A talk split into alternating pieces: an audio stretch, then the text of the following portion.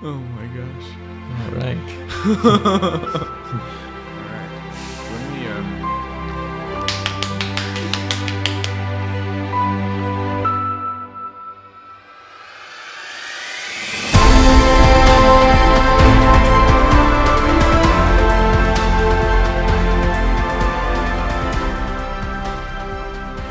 Welcome back to the Christ in Culture. This is Clint. And this is Gordon. And this is us. So here, here we are, guys. Yeah, it's good to be back. Actually, I'm really glad that we're doing this late at night because a couple hours ago, there were, well, we have new neighbors upstairs. Let's leave it at Okay. that. And they have two dogs, two young kids, and they play guitar and other musical instruments. So, pretty sure all three were happening at the same time earlier. There were children and dogs running around while they were playing guitar, and it sounded super loud. So, it's a good thing that's over, so that's not coming through the mics.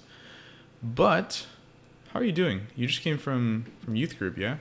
I did. I just came from youth group. It was really good. We had like 13 kids show up, which I think might be a high for this this semester so far. I mean, we've been peaked around like 11, but we had one kid who just went on his first retreat this past weekend because I also had a retreat this weekend. Mm, He Which was- awesome, by the way. It it was awesome. Yeah, he was in my confirmation class. He was one of the, for lack of better words, because he's a great kid. Uh, one of the troublemakers in that class. Okay. And after confirmation, we had like a mystagogia night. So like a week after talking about like how do you feel, and, you know, just kind of like more prayer. And three kids, most of all the troublemakers signed up for the retreat that day because they weren't going to see me next week. And I reminded him. And he signed up first, actually. His name's David, and then got his other kids to sign up. And he came to youth group today. oh, that's awesome. we told him about it Sunday after he left, and uh, he showed up. So Dang, that's so cool. yeah, I think he really like experienced something great this past weekend. That's beautiful. Yeah. So I, I was just more excited. I'm just excited to see him every time he walks in. I'm like, yes. Yeah. So, for any new listeners, just to clarify, so Gordon is a missionary with the Adore Ministries, This is correct. and he's kind of in charge of the youth program for Shrine of the True Cross, Yes. essentially, which is a parish that was essentially destroyed by Hurricane Harvey in, Mhm. in almost every sense of the word. Yeah. And so they're still still recovering from that and trying to build up this youth ministry at the same time. So Yeah, and it's been great. We, uh, I think this year, I've seen a ton of fruits in my mission here, but I think this year, like 2019, it's just been the most prevalent so far. yeah, So I think that's been great. that's awesome. Yeah. And you guys started doing your praise and worship nights, or, or no, just worship nights? Worship nights, Adore used to have like, I think that's what they were called, a, a, a- Worship nights. Adore worship nights at the Charismatic Center. Mhm. We still have some like Northwest Houston, at Prince of Peace. Yeah, I think I think so. That sounds right. is that where the Regads are? yes. Okay, so Yeah. Prince of Peace, we still have some, but the one in the Charismatic Center fell down because the idea generally was like the community, our parish community, and then all the mission communities around Houston could like come together and like worship, but it just didn't wasn't ideal. hmm And so now we're trying to have a worship night in each of our missions to feed into the surrounding community, Gotcha. uh, which probably was a better idea in the first place. But that's Yeah. how you learn. Cool. Make mistakes. Yeah, no, that's exciting. Yeah. I, Yeah. think, I think it's a cool ministry. How are you? Good. It, it's been kind of a roller coaster since the last time I've been on. To be honest, the last couple weeks have been super exciting. I, I don't know if I talked about it last time I was on here, but we I haven't listened to that episode yet. Oh. Well, anyways, I'll say it again, I guess. I so I tried doing a lot of updates to my health regimen, I guess is a way to say Oh. it. So, uh, I've been working on like a stricter sleep schedule and healthier foods and trying to work out every day just to I don't know, just be healthier and be more productive. So, uh, even though I've been getting less sleep, I've been more energized every day, which has been really cool. Um, yeah, and then this week kind of hit, and it's like it's not a bad week. It's just not as high as the last couple weeks have been.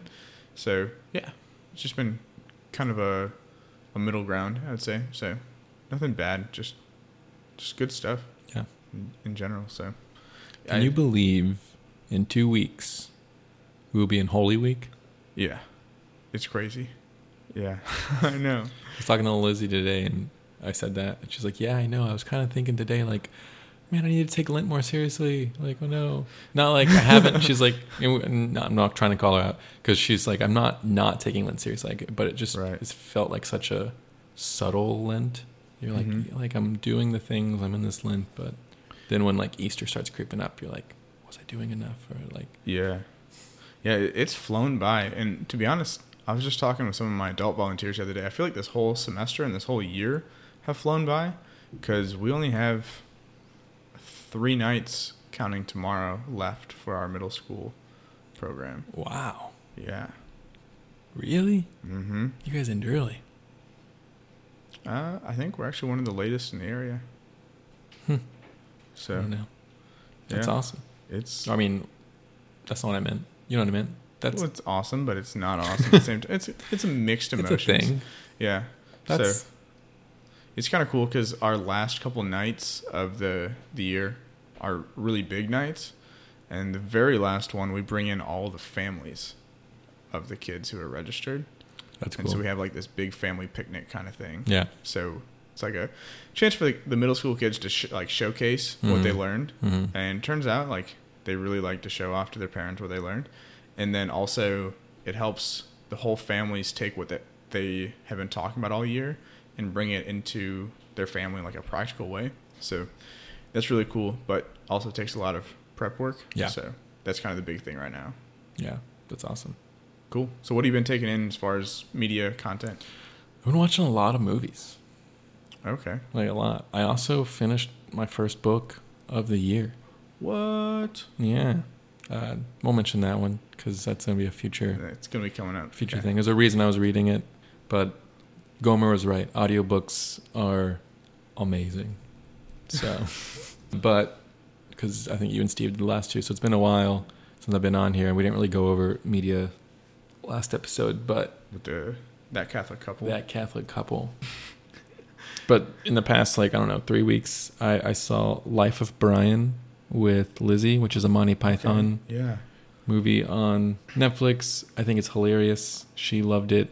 Uh, it just it's the life of a guy who was born the same day Jesus was born. So it's in that era, so they just make fun of Yeah. a lot of religion. So if you don't like that stuff, don't watch it. But it is really funny. I watched Under the Skin, which is the woman that plays Black Widow, Oh, Scarlett Johansson. Scarlett Johansson. Gosh, that took Uh, me a second. She's an alien who like lures guys into her house, which is like this liquid pool, and like eats them. Or I don't know what they, she does with them, but yeah, So she's essentially like a mean version of Black Widow, sure, because that's what Black Widow does. She Yeah. lures men and kills them. yeah, essentially, with less, much less speaking. Okay. And then I watched a really, really cool movie with the Sackforts, Danny and Nick Sackfort. We had like a double date, and we watched. Okay. It was called The Man Who Killed Hitler, and then The Bigfoot. Were you talking about this one, or was maybe Nick was? I, I feel It's like probably I, Nick. I heard a little bit, but okay, continue. Yeah, so it's l- like the title is literally what the movie's about. It's about the man who killed Hitler. Like it- it's post-war. So in the war, there was a rumor that he was the one that like killed Hitler. Mm-hmm. And so Bigfoot comes around and he's he's diseased, so the disease is spreading essentially. And it's a Okay. disease that's like they not contained. And so they want Bigfoot to be like killed essentially. So they hire this guy who has a great record because he killed Hitler, because he's a great tracker, to track down and kill Bigfoot as well. Um, but it's not about like the killing of Hitler. It's not about the killing of Bigfoot. It's just about him The man. and like his internal struggles and his life because of this and what he did have and what he could have had. And it's it's really well done. For those of you who are wondering, it's uh, it's not a documentary. No, It's very much not true. no, no, no. it, it's totally just a Gordon made up fictional yeah. movie. Yeah. Yeah, Yes. Check your history books. yeah. Bigfoot's real, but yeah. nobody clearly. killed Hitler. Yeah. Hitler lived in Brazil. That is all. Did, did I Uh, tell you about the? My brother and I actually started watching over Christmas break. It's like Hunting Hitler, I think is what it's called. Did I tell you about that? It was like modern day. It's a documentary about like trying to track what really happened to Yeah. Hitler, and so and like his closest people, and so they try and track this possible path based off of uh, eyewitness rumors and stuff like that. It was it was interesting, but Huh. I mean, it's a conspiracy theory. Yeah. So No, you didn't tell me about that. oh well, there you go. Three months late. That's what I was watching in December. Also, the last thing is last week. Uh, I know you saw this too, but we both saw Unplanned, Yeah, which is the new pro-life movie yeah. about I A- forget her name, Abby Johnson. Abby Johnson, which Yeah. I didn't even know who that was until this movie. Oh, really? Yeah. So she, you know, she's from here. Well, I guess you. well, I watched it. knew that now. Yeah. so she, I just found out this last year that her daughter, the one that's in the the movie, Yeah. they talk about in the movie, hmm she actually goes to the Pines, which is where I used to work. Oh, So during the summer, she goes to camp there. that's awesome. Yeah, it is really cool. So, yeah, awesome movie, unplanned. Uh, it is rated R, but I'm going to be honest. There was some stuff that made me, I don't know, kind of nauseous, but it, it wasn't because anything was shown that was super nauseous. It was more of like understanding what was happening. Yeah, it's totally just an understanding. Yeah. Yeah. So I would say, even though it's rated R and there is some gross stuff, I don't think it's comparable to other rated R films that are, are out right yeah, now. I so- think this is different than like a rated R movie where it's like it's rated R because it's like I, I was gonna say about this film, it's rated R because it's showing stuff that ac- is actually happening and it's true. But so can some other rated R movies, but other rated R movies where it's like, well, I'm showing like this nude scene because that's really what happens. Where it's like, okay, but Yeah. still maybe not necessary. So all this to say, like, I have heard of families that went. I mean, obviously don't bring your small children, but uh, I don't know. If you're a parent, you can use your your judgment. Yeah. So, yeah. What about you? Well, that Besides unplanned. that was actually the top of my list. So, All right. uh, I Great segue. Yeah, perfect. I actually started reading a new book and I'm almost done with it. But do you remember the Inheritance books? So like Eragon and Brisingr, books like that. Oh yeah, yeah. Yeah. So Christopher Paolini, who's the author, released a a new book in that world that takes place kind of afterwards and it's just some filler stories. It's not really anything of substantial value other than here's some extra stories of like things that are happening in the world after that series ends. Hmm. And so it's just three short stories, really choppy, a lot of holes in the stories. It's just I don't know. It's almost like he took his notes for things that happened afterwards and put them into some stories. Yeah. And then his sister Angela, who was the inspiration for the witch character, hmm she wrote a story from the witch's perspective that's in there too. So it's called The Fork, the Witch, and the Worm. And it's basically just three short stories about a fork, a witch, and a worm. So That sounds awesome. it's kind of cool. It's super easy to read because he writes stuff for like middle schoolers, you know? So I've just been crushing through it pretty easily. Do you have it? It's like a physical thing. Yeah. Yeah, it's in my room right now. Huh. So Okay. pretty good. I really like that series. I know that Paolini stole from a lot of different fantasy authors, Mhm. but I don't know. I think he puts a, a decent twist on it and like even when I used to try to write stories and books, he definitely influenced my stuff a lot. So I always appreciate reading his stuff when it comes out. Every 10 years it seems like. and then the other thing that I've been taking in is just a ton of podcasts. I think I've listened to almost 200 episodes in the last two weeks. Wow. So like I've just been crushing them, which is actually something that, that I stole from Gomer too. Because do you remember when we had him on? He was talking about how he never listens to anything at normal speed anymore. Yeah. Yeah, I totally stole that. So I've been listening to everything at double speed while I'm at work. Is it a game changer? It is, which you would think that the retention rate of like what they're talking about is just lost when it's that fast. But I think you got to know your show.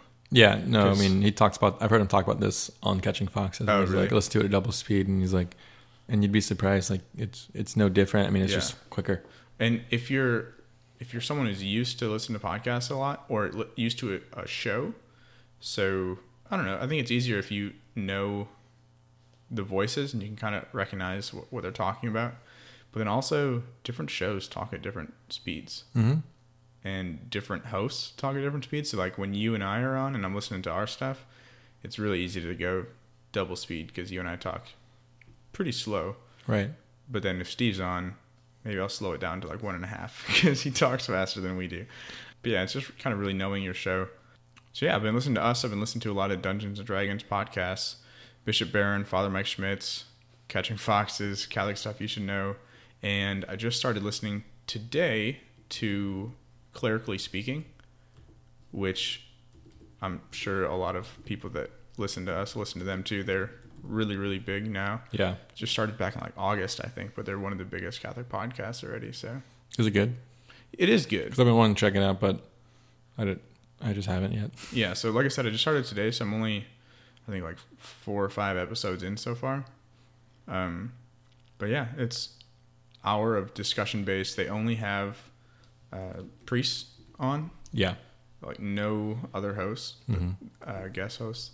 So that's kind of cool. Um, yeah, they have. I'm sure you've heard about this, but their Summa Tweetologica, which is where they just go through tweets that they think are cool and talk about why they like them or disagree with them. so that's kind of cool. Yeah, it's a, it's a lot of cool insight into what it's like to be a priest, and yeah, so that's kind of cool stuff. So far. Nice. that's what I got. Okay. And then the last thing that I watched, which was yesterday.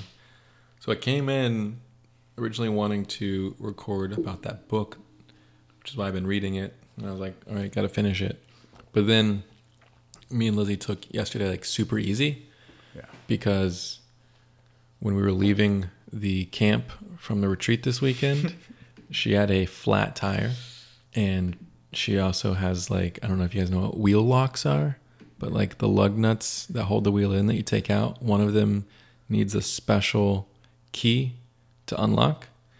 Um, people put that in usually to keep their cars from wheels from being like taken. You need the, like the key you hold on to, and then put that part part of the So that's what. Okay, I was trying to understand like Yeah. what you were describing. I was just like, what on her tire is locked? the I, wheel I thought you were talking about she got a boot, but I'm like, how did someone put a boot on at the camp. while she's at camp? That doesn't make any sense, Gordon. But whatever. Uh, and so Clearly, we jacked it up. We did everything we could to see if we can get it off. It's it's from a used dealership, so whoever owned it previously put those on, and she, ne- she never got the Oh. key, so she doesn't have that. So we left it there. We figured out like how our kids could get home because she drove some of the kids there, and it all worked out. And then I drove back with her yesterday, first thing in the morning, with mm-hmm. Kevin's like tire pump. Went to the store to buy all the tools to like makeshift get it off because I looked up videos. You can just hammer stuff in it. You can like make it work. Um, and then I got inside Tyler tire sealant. So we got there. We sealed it first from the inside, filled it up, drove it around a bit, see if it like was leaking or if it was sealed, and it was good. So we took it to a tire place, replaced the tire, and that took like till like three o'clock yesterday, from like eight a.m. to three o'clock because we had to drive all the way to Forest Glen and back. So I'm trying to envision this. Did you just like bring a big hammer and just pound this? No, we didn't off? have to do anything Oh. because we we patched it oh, gotcha. That was just a backup plan, and then we drove it to a, a tire shop, and we're like, one, can you just see if there's still a leak, and two, can you get all the tire locks off of every tire? And they're like, sure. So uh, there was not a still a leak, but the tire was there was like real big tears, so they had to replace a tire, and then they took off the tire locks for no cost. Oh wow. Yeah, Yeah, as soon as you said hammer, I was like imagining like Lizzie just pounding this tire. Like, you get like a Thor socket, you know, socket wrenches. yeah, You get one of those that barely fits over the lug nut. Yeah. That's a lock. You hammer that on because it's not gonna. It barely fits, so it's not like it does. It's not like a perfect fit. It's it's- just under, and you hammer sure. that on, and then you just like torque wrench it off uh, socket. Huh. And that's literally what they did at the tire shop. When we took it and they're like, "Can you take this off?" They brought out this cart that had a bucket on it that said wheel locks. and then they got they had all these to tools that just like they're used to, and they hammered it on, oh yeah, torqued it off, and I was like, I knew it. So, so all of that was a long story to say that after we fixed her tire, Hmm. we took the rest of the evening off. And so we went and got dinner, and then we went and watched a movie that just came out, I think maybe a week ago, two weeks ago. But Mhm. it is Jordan Peele's second movie. Get not Get Out. I almost said his first movie. Jordan Peele's second movie called Us. Right. His first movie was Get Out, and so it's the second debut since then. He's it was good. It's not a sequel though. It's not a sequel.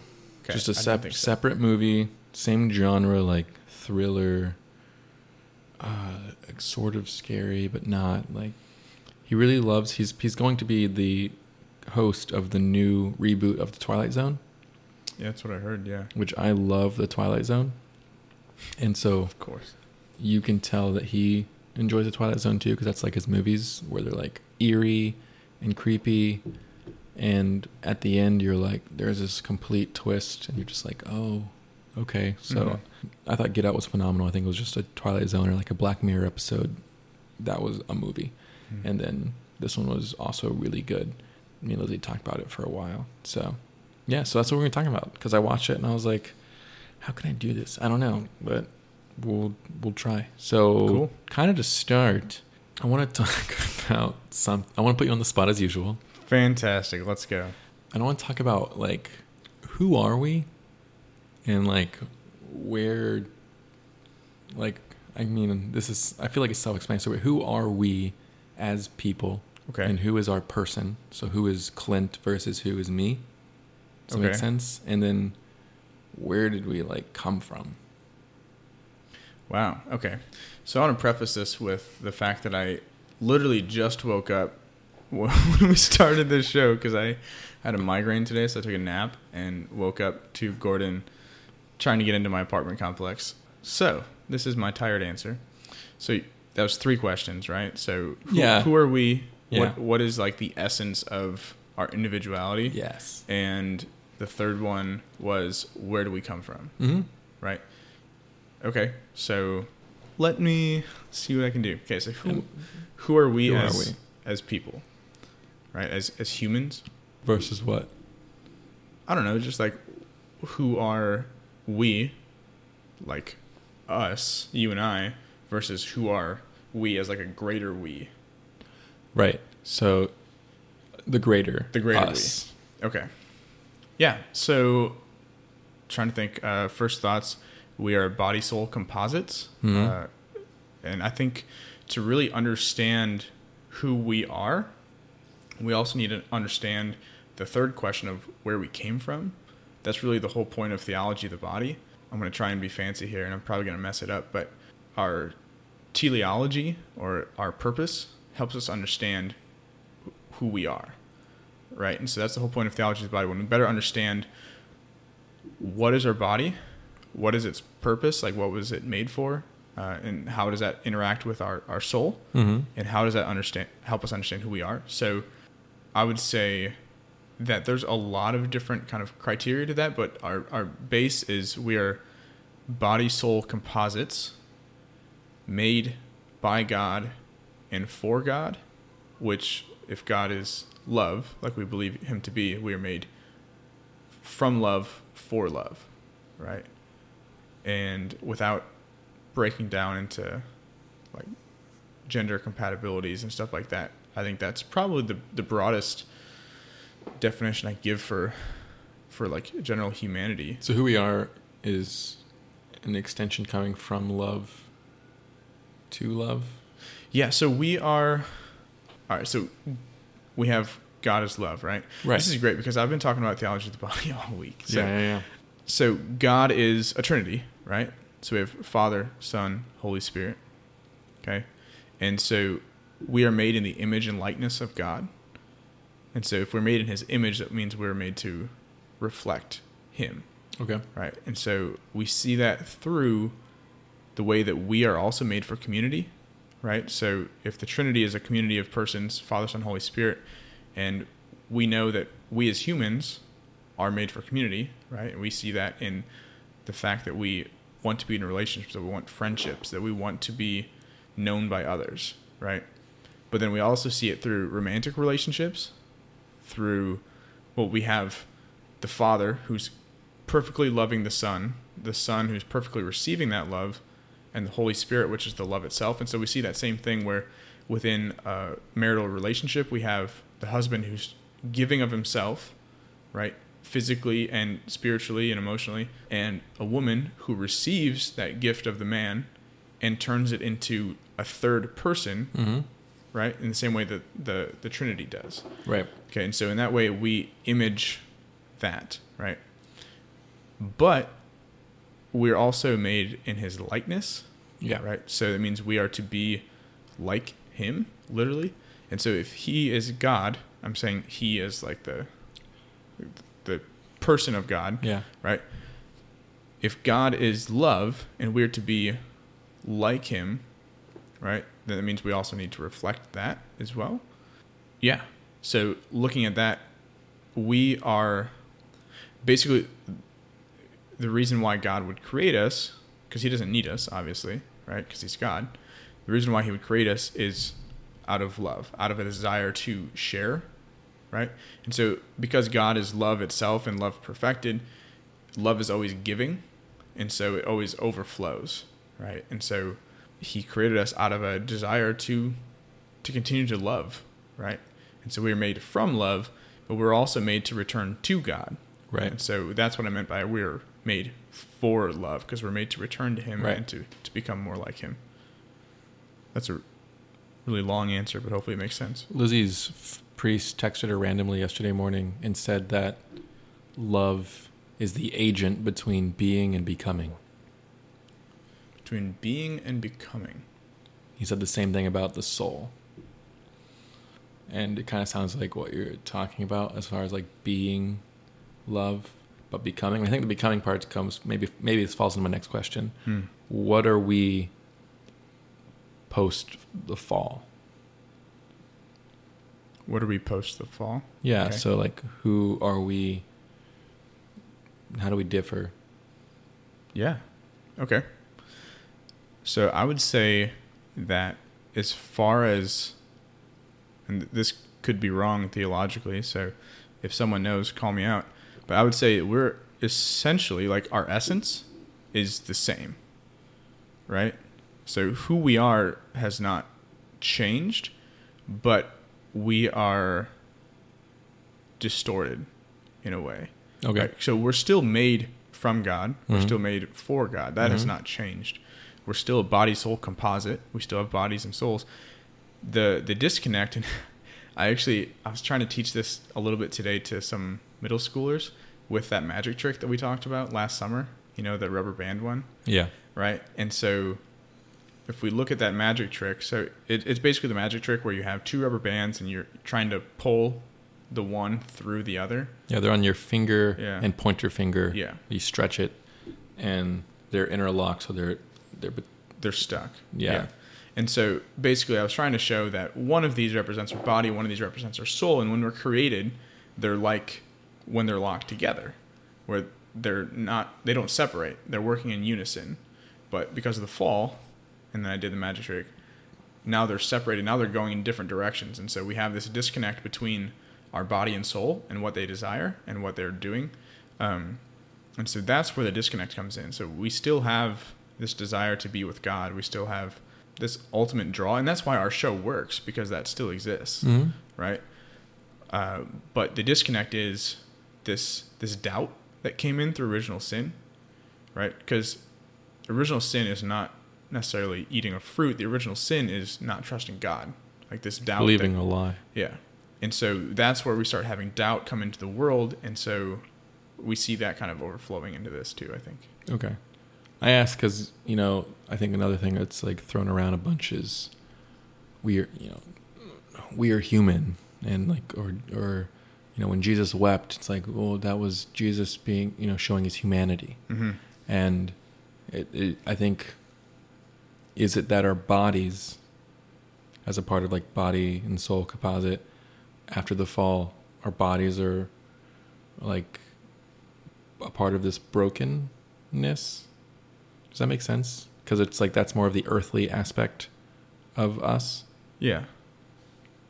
Yeah. So I think I think there's an element to that, but I also think that when we're talking about Jesus in his humanity, we're always talking about ways that he relates to, To us. us, So yeah. like the gods of the time for for the other cultures. Well, I guess that's not entirely true. I was going to say that they don't show emotions, but you look at the Greeks and the Romans, and you see a lot of emotions there. Mhm. Um, but it, it's very different. But it, I would say the God of the Old Testament, no, not even then. yeah, you can cut that out because that's completely wrong. but when we focus on emotions, I think that's where people will start to relate to him more, Right. right? Because Jesus wept, and that that's like for a lot of people that's the most powerful verse in the whole Bible, even though it's only two words Yeah. you know, just because it helps relate. Um, I think that's one thing that people really like about Mary and the saints too, is that they're just more attainable and relatable. It seems Right. like Right. because it's harder to relate to the divine. So when the Gospels stress different aspects of Christ that we can relate to, I think that's more of what they're talking about. Because I, I wouldn't say that, and I don't think this is what you're saying, but Jesus wept. Weeping is not a broken thing. Weeping is a good thing, right? Thomas Aquinas even says like, crying is good, Mhm. right? He puts that right along with drinking alcohol and taking a bath and reading Yeah. books, as far as Or the things. Catholic Church and like the teaching on sex. Like Yeah. it's not a evil. That's what we were talking about today. It's not an evil thing. Yeah. it, it is a beautiful, uh, good thing. Yeah, so I, I think we kind of hit hit on this with oh, what was the one with Will Smith that we did together? Oh, collateral beauty. Collateral Beauty. Yeah, so I think we hit on this a little bit that the world that we live in has become distorted, yeah. and it's always going to be distorted because something was put in motion where like the world is no longer the way it was created for, and so we live in this world that's already has brokenness, and so that brokenness leads to more brokenness. So I think to a certain extent, y- yes, we we are broken. I think that does uh, cross over too, because I mean, when you live in a world that is full of broken things and broken people, broken things happen. Perfect. So let's dive in. Hopefully, this will connect and make sense. I love that you used a word like disconnect, and you just said another one. But yeah, hopefully, this tie in. If it doesn't, this was a good discussion. Cool, But yeah, the start of this movie, and just so you guys know, I'm not going to spoil it. I will talk a lot about the theme. So, I mean, just so you know, if you want to see the movie, just wait. But I'm not going to spoil anything, hopefully. I'm just going to talk about like the general idea of the movie, which I we sort of see from the previews. So it starts with a little girl who's at a carnival, like one on the pier, you know, on a beach yeah, with her family. She has a mom and a dad, and you can tell it's like a broken family. The dad's kind of like drinking and not really caring, and eventually she wanders off, and she finds like on the beach side this like mirror maze in like it's like shaman mirror maze, and then has a neon lights with an arrow pointing in the door. It says "Find yourself." hmm. And so she walks inside. It's kind of spooky. She sees like a whole bunch of mirrors and starts whistling to like calm herself down. And then she hears someone else start whistling. And eventually she sees, she turns around to a mirror that showed the back of her head. But when she turns around, it doesn't turn around. And then it turns around and she's looking like straight at herself, but like she watched it turn around. And that's like the intro to the movie. And then it just like pans over, has like the full intro scene, creepy music. And then it starts with an- another family the dad, a mom, and two kids. And you can quickly assume that the mom was this little girl. Oh, okay, So it like flashes forward. gotcha. And they just bought a house not that far away from this beach. And ultimately, just to get through what the movie's about, within like the next day or two, within the same day, I don't remember how long it is, I- identical versions of the entire family shows up at the house. The dad, the mom, and the two kids, a girl and a boy. Oh, nice. Okay, and they talk about how like the, there's like this big monologue and essentially they're trying to kill them all. Hmm. and then you quickly learn that there's identical versions of everyone in the world. And like because they finally like turn on the news and they see it and they're like yeah this is everyone and they're all trying to kill their own like earthly version of Hmm. like who, whatever they're a copy of. Does it say where the clones are from? Or Uh, when the news turned on, they said they they just re- they realized they're coming from the sewers. Oh, okay. And the movie starts with these words of like there's a ton of underground like railway and like subway units in that are just completely abandoned in the US. Okay. Some now that are still lying there completely like it's useless. Huh. And they just open that and then they start the movie. Wow. Okay. And yeah, like that's essentially the movie. It's like figuring out like okay, what's happening? How do how do we survive this? How do we beat this thing? And this will be like the one minor spoiler if you just want to know. You come to find out that like it was a failed experiment from like the 80s when she was a, a kid or like the 70s where they tried to create these duplicates of people and then tether them to the, their their duplicate on earth so they're living underground in these sewers and they were tethered to that person so the person on top when they moved the person below moved and like all this Oh. stuff but the person below Wow. in essence is just body no soul tethered to this person that's body and soul Interesting. and the movie's them like they they they finally figured figured this out because the little girl saw the other little girl and they saw each other and they started a revolt like 20 years later and they just want to kill their copy and take over so that's the movie honestly didn't still still don't spoil anything there's still like tons that doesn't explain Yeah. and it's still there um, oh wow. Okay. but i got this idea of watching it of just like two versions of ourselves Yeah. right Yeah. The the opposites and like darkness and light and like sin and corruption or whatever. And it's like that sometimes like our opposite version version of ourselves our bad version of ourselves or whatever the one that's hidden underground w- like wants to come after us. Hmm. doesn't want to like live through us but wants to totally be a part of us. Does that make sense? Yeah, and I think oh, I guess the first thing that kind of came to my mind as well is this kind of portrays what happens when we try to separate our body and soul Mm. or see ourselves as one or the other, which is a pretty common spiritual thought nowadays, yeah right? That we are soul trapped in our bodies and our bodies are not us. yeah Right. And that's super dangerous. Super dangerous to, to believe that, right? Because when we do that, we start to see our bodies as disposable, as things that we can do whatever we want to, right? And it's kind of a slippery slope when we do that, right? Because morality is almost gone when you do that. Mm-hmm. Because if it's just a thing, if your body's just a thing, then I should be able to do essentially whatever I want with that thing. Right? And so, yeah, we kind of just lose track of morality. And I think we're seeing a little bit of that, but that was the first thing that came to my mind too, especially when um, you said when she went into the mirrors, the advertising was discover yourself, right? You find find yourself Find yourself. Okay. yeah Yeah, and so find yourself is I don't know, it's also kind of a, right uh neo spiritual um That was definitely what he was doing topic. There. Yeah. Yeah, find yourself and it's really just this fake image, which is ironic cuz it, it's in a a mirror.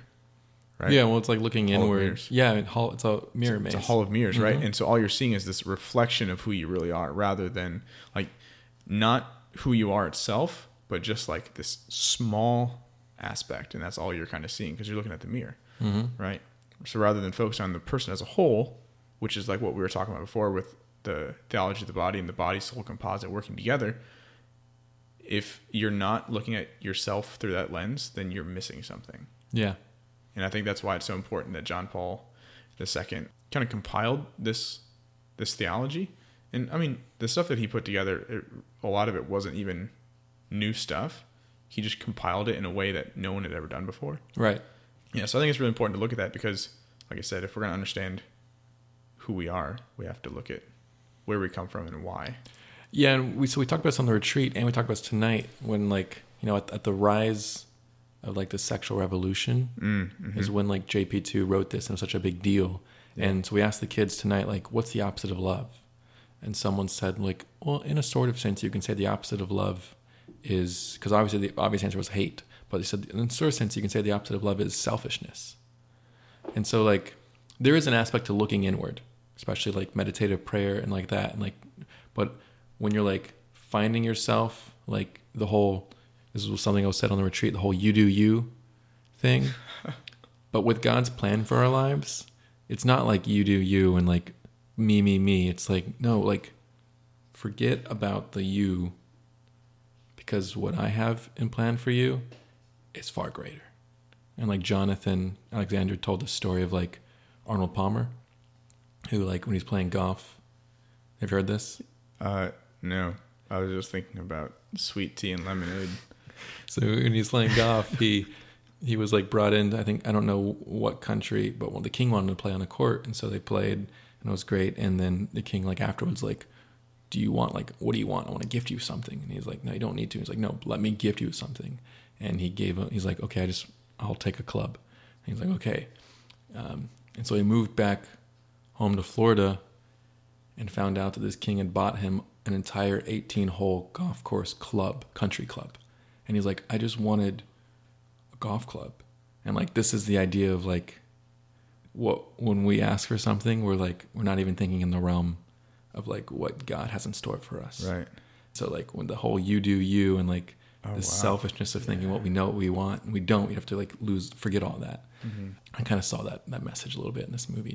and we don't, we have to like lose, forget all that. Mm-hmm. I kind of saw that, that message a little bit in this movie too. Or like with the way you were talking about, like defining yourself and like where TOB stemmed from Right. came out of that idea. Hmm. Did you have something? I thought so, but I couldn't piece it together in my mind. So Okay. we'll come back to it if I think of something. So on the other aspect of this, with like two people, Mhm.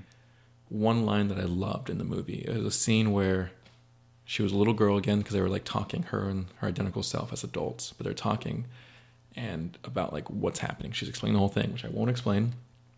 But there's a scene where, as a girl, she's doing ballet up top, and the one below is doing ballet in the subway system because they're, they're tethered.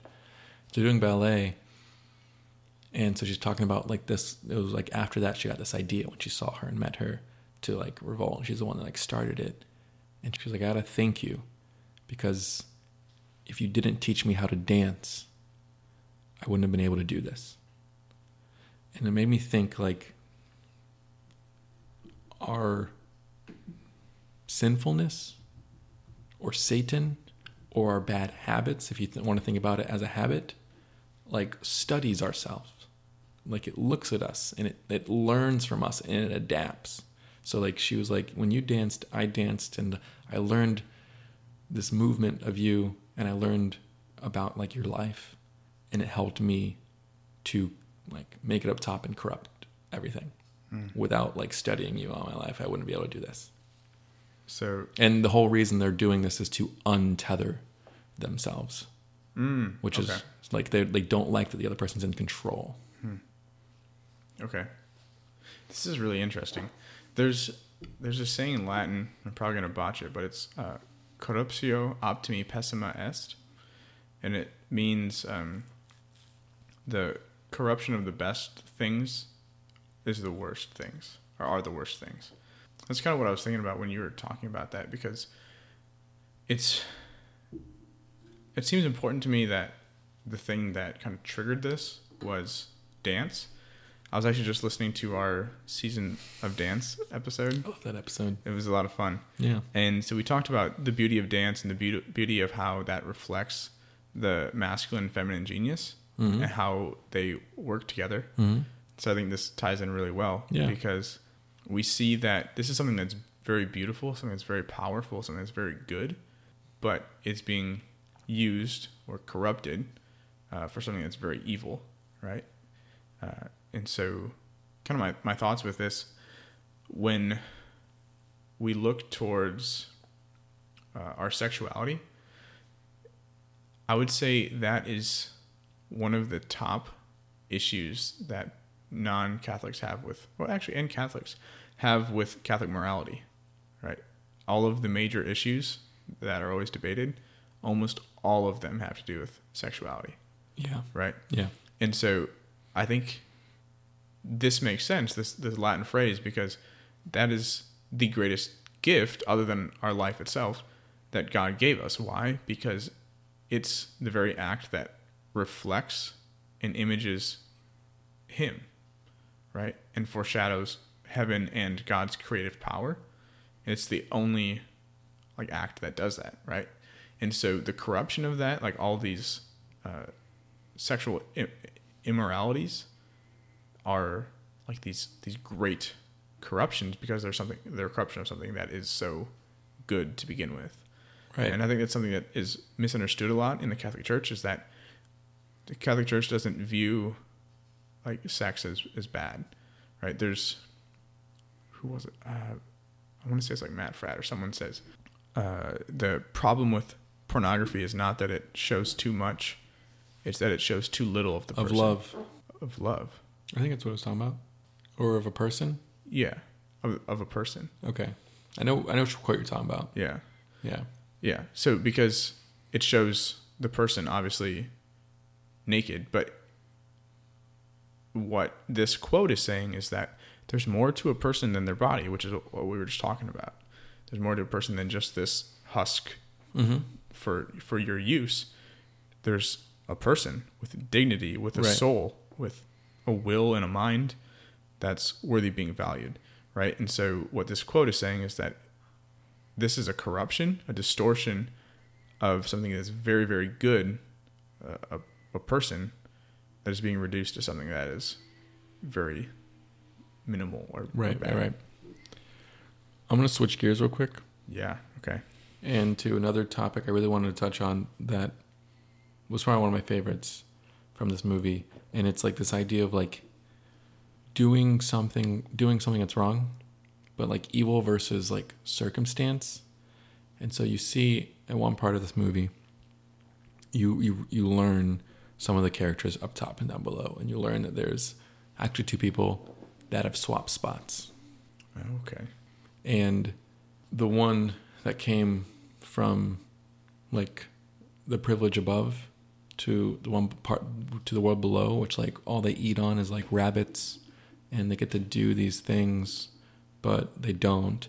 And so the monologue, when you first meet them, she's like, "Just once upon a time, this little girl, and this little girl had a shadow, and while the little girl got to eat warm food, the shadow got cold food and, and rabbits. And while the little girl got to play with cool toys, the shadow's toys were sharp and cut through her fingers. And the little girl met her husband, and the shadow didn't get to choose the husband, it just happened. And then the little girl had her first kid, and it was a girl, and it was it was lovely. And the shadow had a monster, and the little girl her second kid, and like this idea of like this parallel. Hmm.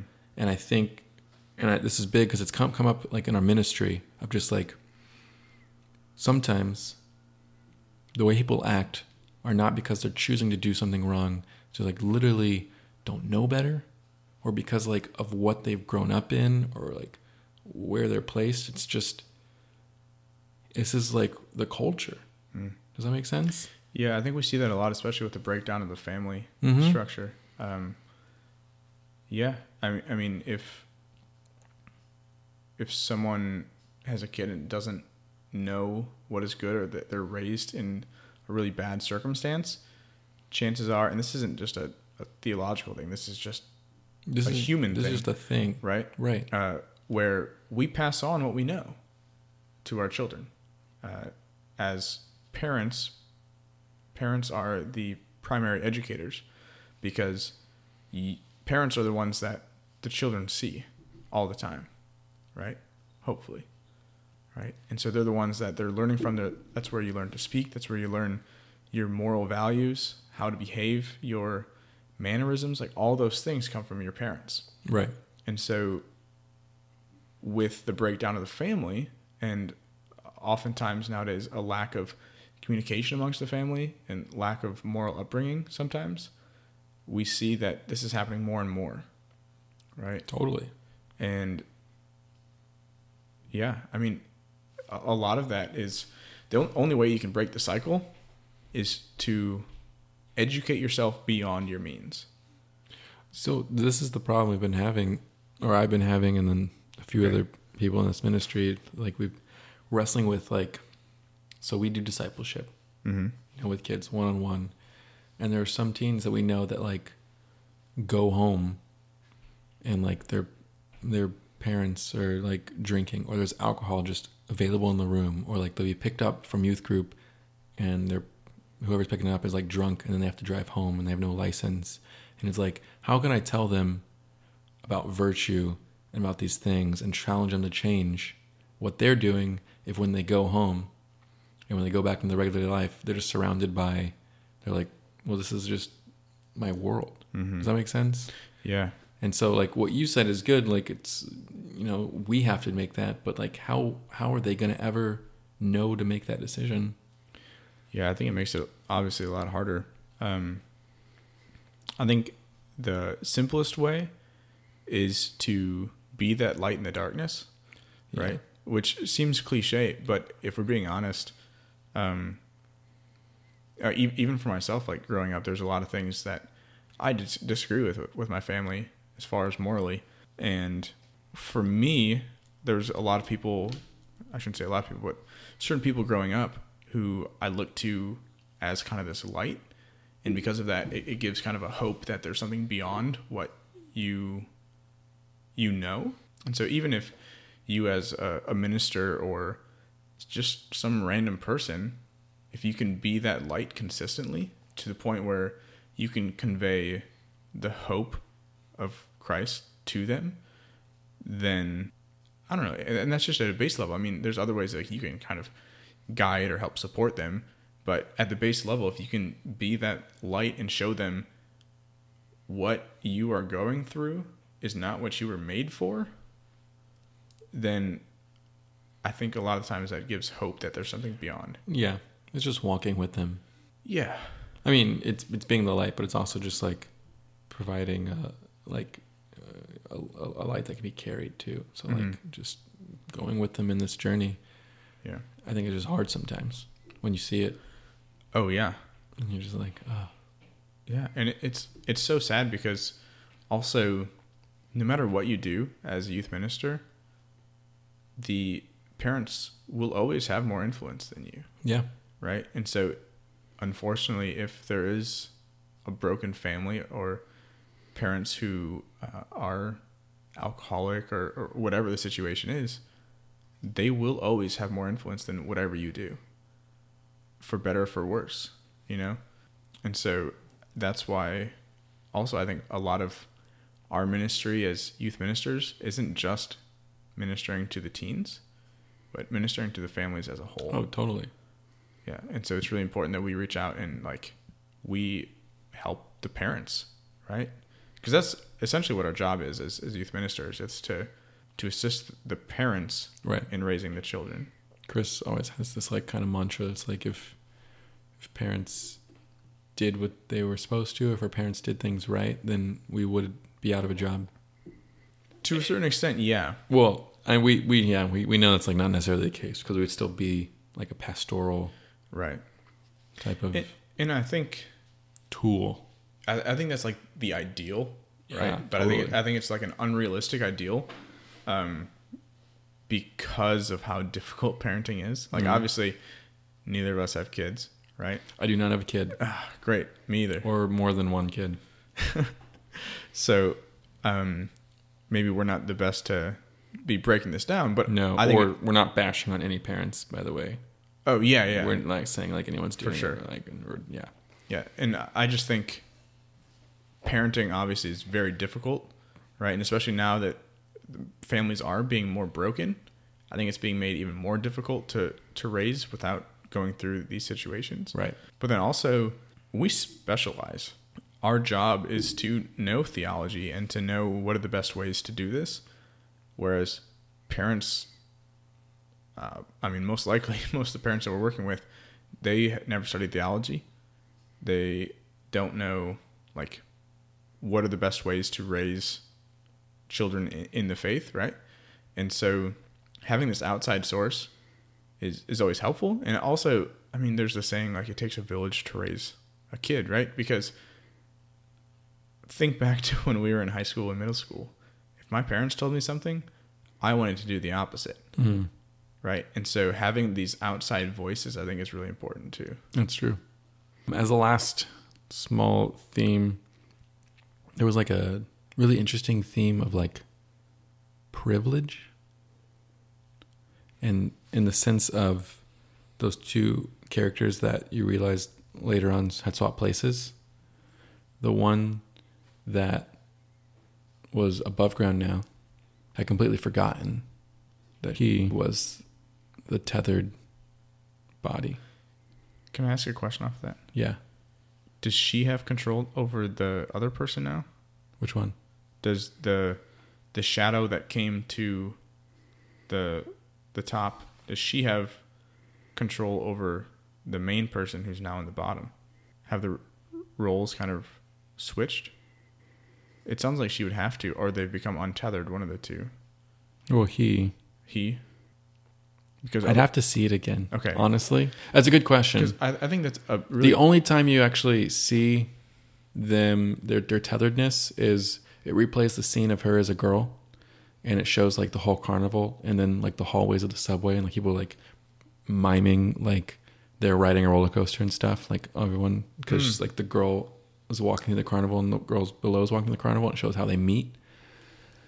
And then the other part is the son realizes he can control like his copy right away. So he like walks backwards and the other one walks backwards and he notices like he's miming it and he uses that to his advantage throughout the movie.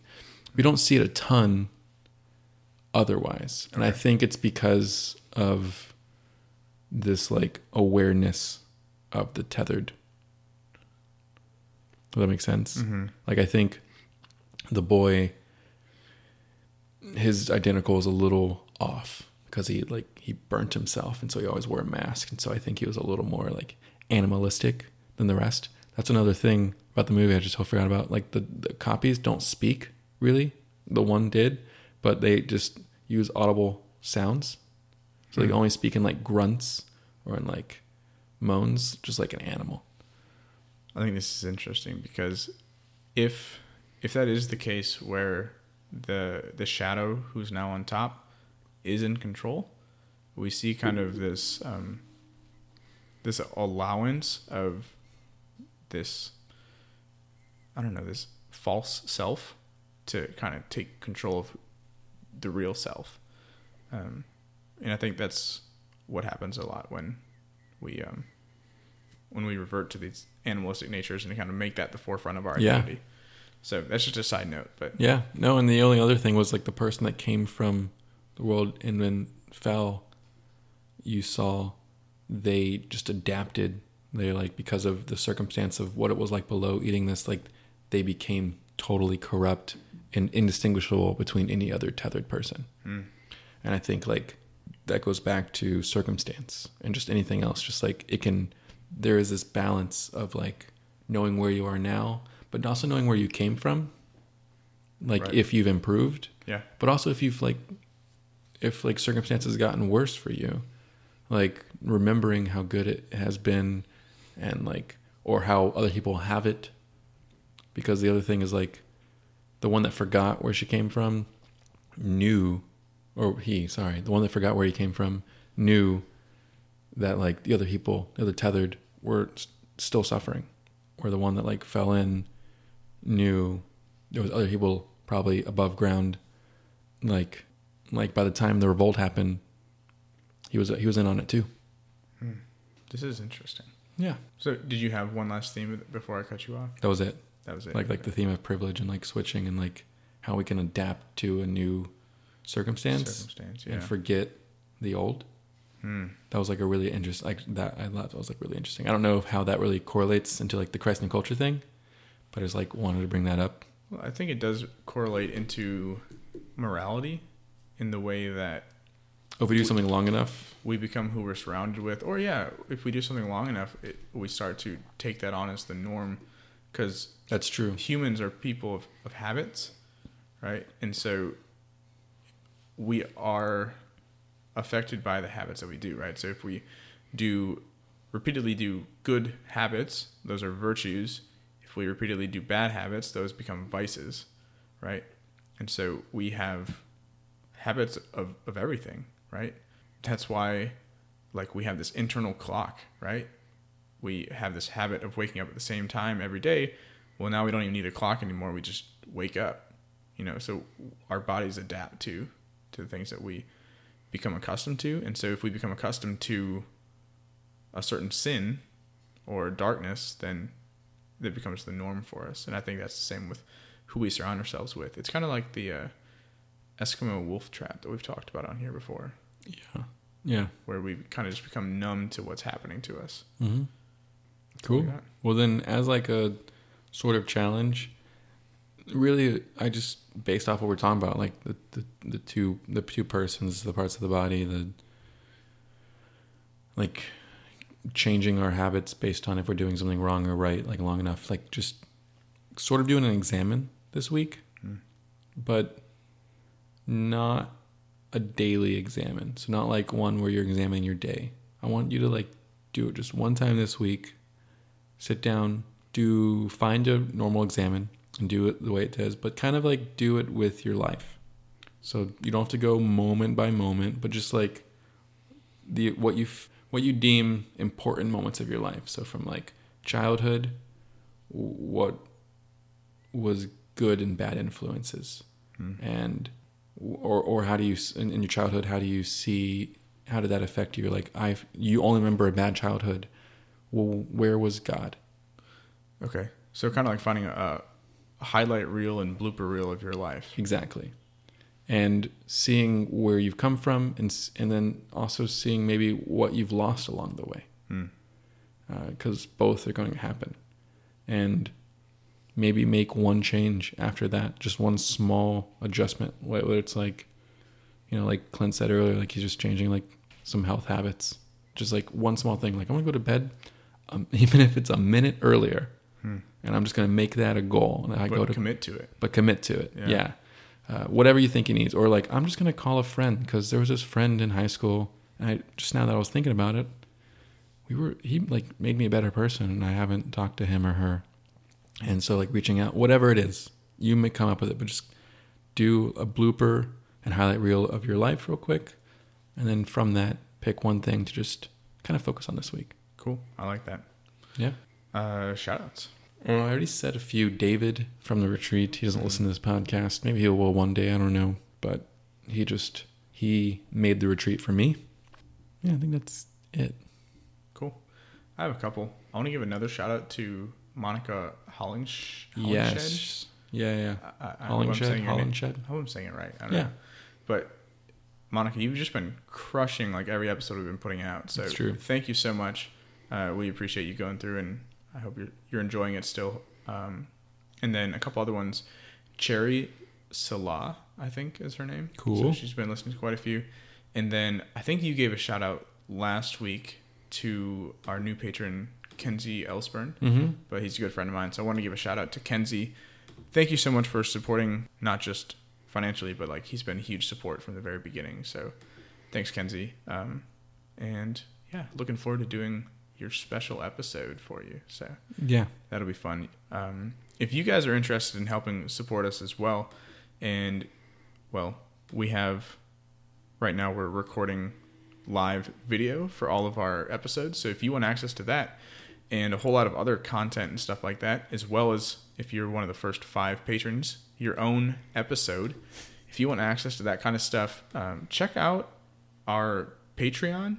You can find it at patreon.com backslash the Christ in culture, and you can support us there. Um, yeah, depending on what tier you join, you'll be getting different gifts back from us, including bonus content and access to uh, different things like that. Yeah. We also have some some merch and stuff that we're working on sending out too. So, depending on what level, you might get some of that merch too. Totally. Uh, also, on top of that, feel free to check out our website, thechristinculture.com. We've been putting more blog posts on there recently, so go check those out. We have like Uh, six now, maybe. Yeah, there's there's quite a few. Gordon just Five? put one out. know. Casey, our seminarian, just put one out, and I think Gordon and I have been working on a big group of some that should be coming out hopefully Yeah, yeah. soon. So keep looking out for those. There's a lot of good stuff coming. Anything else that I'm missing? Oh, follow us on Twitter at on the adventure, and on Facebook, just the Christ in Culture. I think that's it. Yeah. So with that, thank you guys for joining us on the adventure. Don't forget to subscribe to whatever you were listening to us on, and please leave us a review so more people can find us. Because your one click of a button or a short review can help us reach tens, twenties, hundreds of new people. So please help us do that. Thank you guys so much for listening. Thank you, and have a good week, guys. Enjoy the adventure.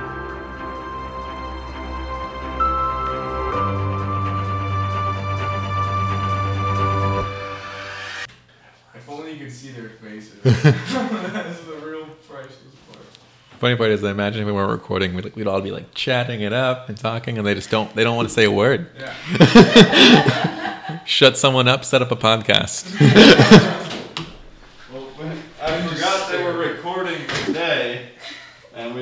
walked in on them by accident. Oh, it's all good. Stuff happens.